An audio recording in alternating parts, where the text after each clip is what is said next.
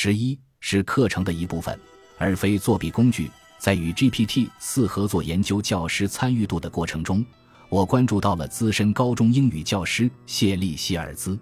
ChatGPT 带给他的专业的变革影响尤为明显。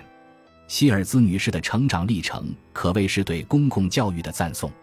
她在公立学校接受教育，发掘了对英语的热爱，决心投身于英语教学事业。她是家里第一个完成高中和大学学业的成员，后来还获得了英语硕士学位。时至今日，她依然在一所公立高中教授英语。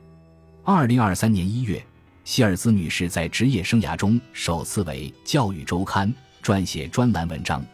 在纽约市学校决定禁止使用 ChatGPT 的同一时期，她的文章得以发表。他认为，教师完全有能力运用这一新工具。教师不应拒绝和被禁止使用这项新技术，而应充分借助和发挥其在提升学生写作能力方面的惊人潜力。AI 在论文写作过程中能为学生提供巨大帮助，包括激发思路、对写作风格给予反馈，乃至提供模板或大纲。大约在该观点发表一周后，《纽约时报》在课间通过电话采访了希尔兹女士。他们询问他开始使用 ChatGPT 时对难易程度的感受。他回答说：“我在上周五得知这个工具，周一就开始应用了。”《纽约时报》直接向希尔兹女士请教关于作弊的担忧。他回应称：“ChatGPT 并非替学生完成作业，而是要求他们以不同的方式学习。”他举了一个关于马丁·路德·金的“我有一个梦想”演讲的课程的例子。学生们必须付出努力，与他共同协作，才能让 ChatGPT 为这个主题产出有价值的成果。希尔兹女士希望学生们利用 ChatGPT 的目的，并非减轻总体负担，而是调整关注重点。正如她在接受《纽约时报》采访时表示的：“在我们部门的讨论中，我说尽量避免使用‘作弊’这个词。或许我们需要重新审视这个词，将其视为协助而非作弊。”未来这个概念可能会发生变化。如果我们认定学习如何使用大语言模型很重要，那么从定义上讲，它就是课程的一部分，而不再是作弊工具。正如名词教授所指出的，人们已经适应了在线搜索和维基百科。回顾历史，还可将大语言模型与计算器相提并论。一九七零年的一台经典计算器价格昂贵。很难在学校推广普及，但到了二十世纪七十年代中期，计算器的普及率达到了一个转折点。许多家长和老师对新工具的出现感到忧虑，他们担心孩子的数学技能会被逐渐抛弃，学生们会作弊。然而，到了一九八零年，美国数学教师委员会建议数学课程应充分利用计算器，适用于所有年级。如今。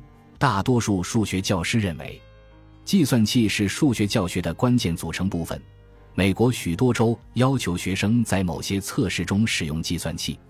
霍夫曼，GPT 四，你是否同意这个观点？大语言模型在改变学生需掌握的有价值技能方面，与计算器和在线搜索引擎类似。GPT 四，我在一定程度上同意这个观点。我认为大语言模型在某些方面与计算器和在线搜索引擎类似，但在其他方面存在差异。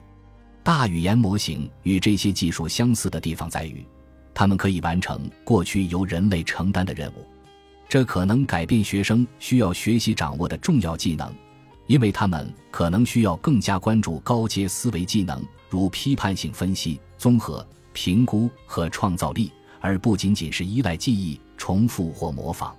然而，大语言模型与这些技术也存在差异，因为它们生成的输出并不仅仅基于现有的资源或输入，还包括它们自身学习的模式和概率。学生们可能需要对大语言模型的输出进行验证、解释或修改，同时还需要了解其局限性、偏见或误差。此外，大语言模型还能够从学生和教师的反馈或互动中学习，从而创造出一个充满活力且充分合作的学习环境。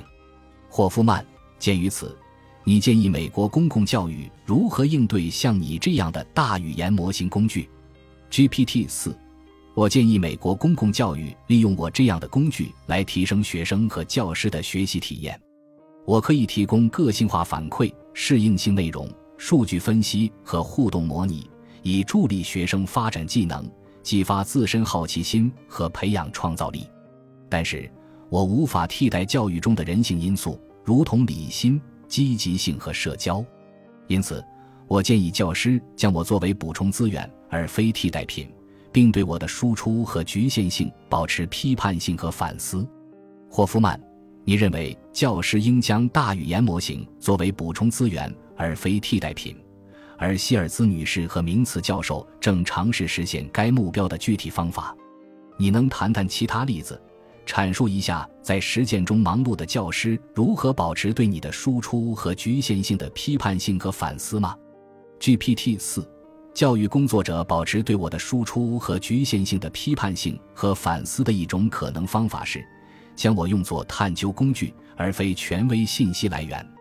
例如，他们可以不完全依赖于让我提供正确答案或解决方案，而是使用我生成多个可能答案或方案。然后让学生比较、评估和论证，这样他们可以培养学生的批判性思维和解决问题的能力，以及对现实世界情境中的不确定性和复杂性的认识。另一种可能的方法是将我用作反馈工具而非评估工具，例如，他们可以不使用我为学生的表现打分或排名，而是利用我提供指导性的和诊断性的反馈。帮助学生发现自己的优点和需要改进的地方，并提供有助于他们更好的学习的资源或策略。